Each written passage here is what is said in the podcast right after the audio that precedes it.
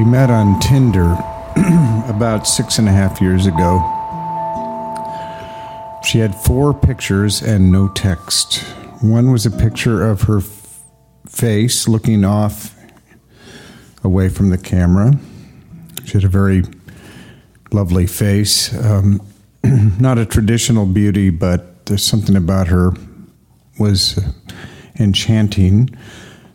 there was another picture of her up on a rock, on a like a cliff, holding an umbrella above her head.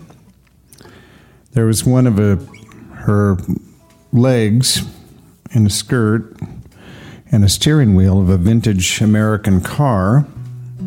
and then also one of her lovely red hair blowing across her face to obscure it. All you could see was her beautiful lips. And I just went back and forth through those four pictures for a while, trying to figure out what the message was. It was unlike any Tinder profile I had ever seen. I was intrigued and, as I mentioned, enchanted. I finally swiped right, and sometime later, we she swiped right and we matched. Um, excuse me. We met up within the next couple of weeks at the Bateau Eve in Berkeley. She told me she wanted to not talk when we when she arrived at so I sat in one of the rooms where there was no there were no customers and I told the waiter when this woman shows up tell her where I am and then bring her a pot of green tea. I think that's what she wanted. So she came in and she just sat there smiling. Well, and I was there and we just looked at each other for I don't know, 10 or 15 minutes and I had a card for her, which she read, just like hi, and then um, um, we started talking, and then I gave her a ride home, and we made plans to have dinner together at my place mm, in three or four days hence, and that was the beginning. At that dinner, she informed me that she was 90% lesbian. and I just sat there silently for a moment and, um, she said, "What are you thinking?" And I said, "Well, I'm I'm wondering if there's ever going to be any sex in this um, relationship in the future." and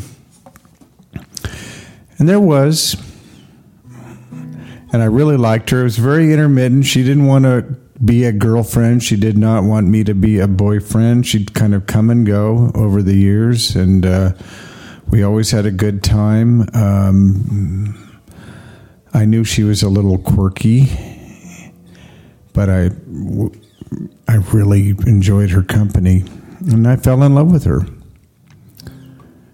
Um, and then she disappeared for three years, no contact. And uh, I would occasionally send a text message or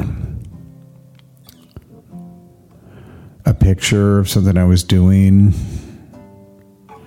And uh, basically, no response for, I, I should say, two years and 11 months because I saved her last uh, communication and had a date on it. So I knew last November she um, contacted me and said she'd be in town for like a week. Could she stay with me? And I said, Of course.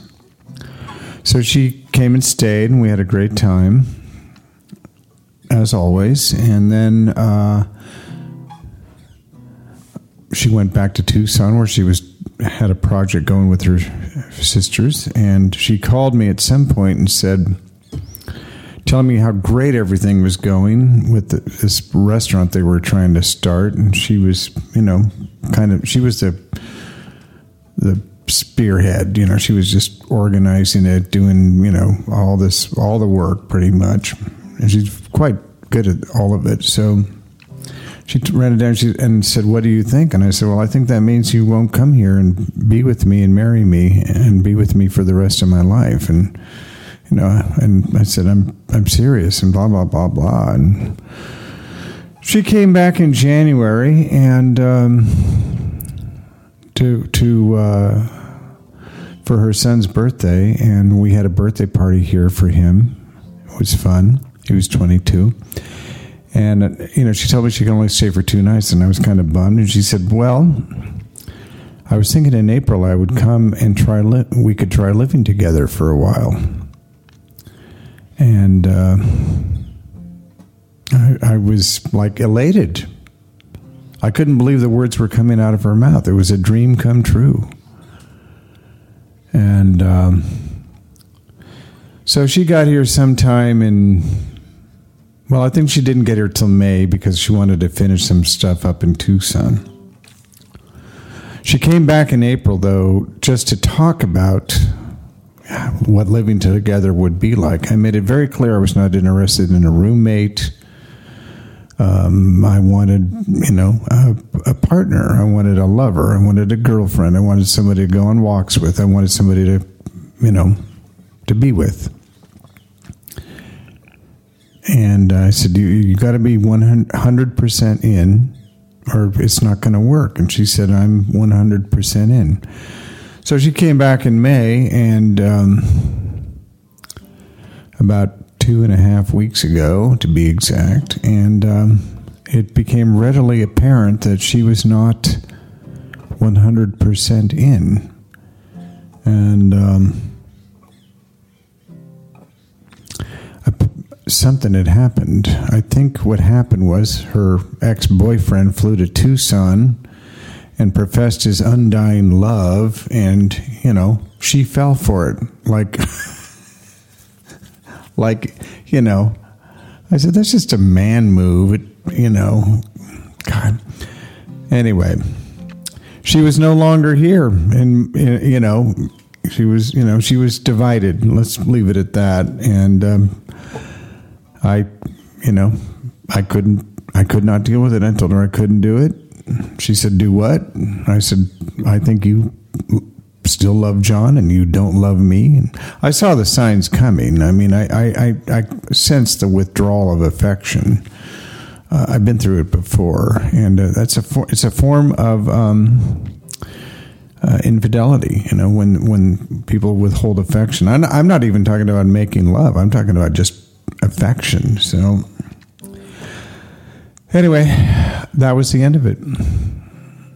She left after yelling at me for about an hour. Of course, it was all my fault. And um, I got a really nasty text from her yesterday, once again pointing out how it was my fault and uh, you know I'm disappointed, uh, kind of relieved that it you know became apparent what was going on quickly enough. But I'm um, actually, truth be told, I'm depressed. I really liked her. I was really looking forward to having someone be here with me. I've been alone for a long time. Gets old.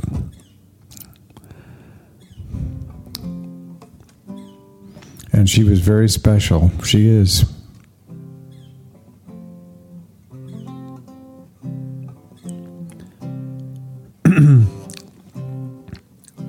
Dawn crept in unseen to find me still awake, and a strange young girl sang her songs for me and left for the day was born. That dark princess with her saddening jest, she lowered her eyes of woe. And I felt her sigh, I wouldn't like to try the changes she's going through. But I hope love comes right through them all with you. I hope love comes right through them all with you. I hope that love comes right through them all with you. I wish her well. Her actual song is uh, I Should Be Singing is Ruby Tuesday. I'll sing it some other day. But yeah, bye, Danielle. Six and a half years.